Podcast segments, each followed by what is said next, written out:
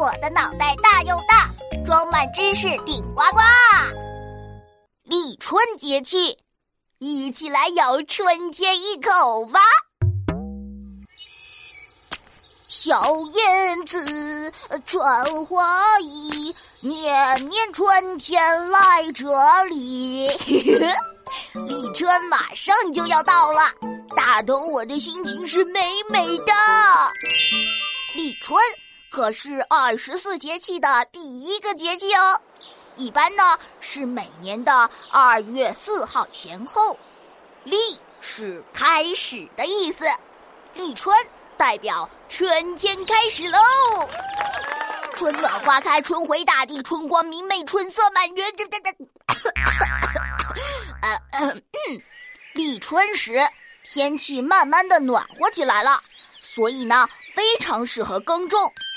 俗话说：“一年之计在于春。”立春前后，农民伯伯也撸起袖子，开始新一年的耕种了。哦，说起耕种啊，大头博士我最喜欢的就是萝卜啦！大萝卜，大萝卜，嗯啊嗯啊，要萝卜。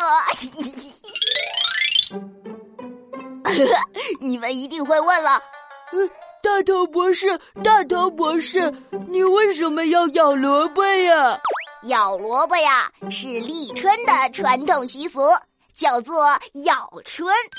在立春的这一天，大家会吃一些春天的蔬菜，可以防止生病，也为了迎接立春的到来。咬春。除了咬萝卜之外呢，还可以咬春饼啦、生菜啦。大头，大头，我买了好多萝卜，快回来咬春啦！哎哎，马上就来！小朋友们，拜了个拜！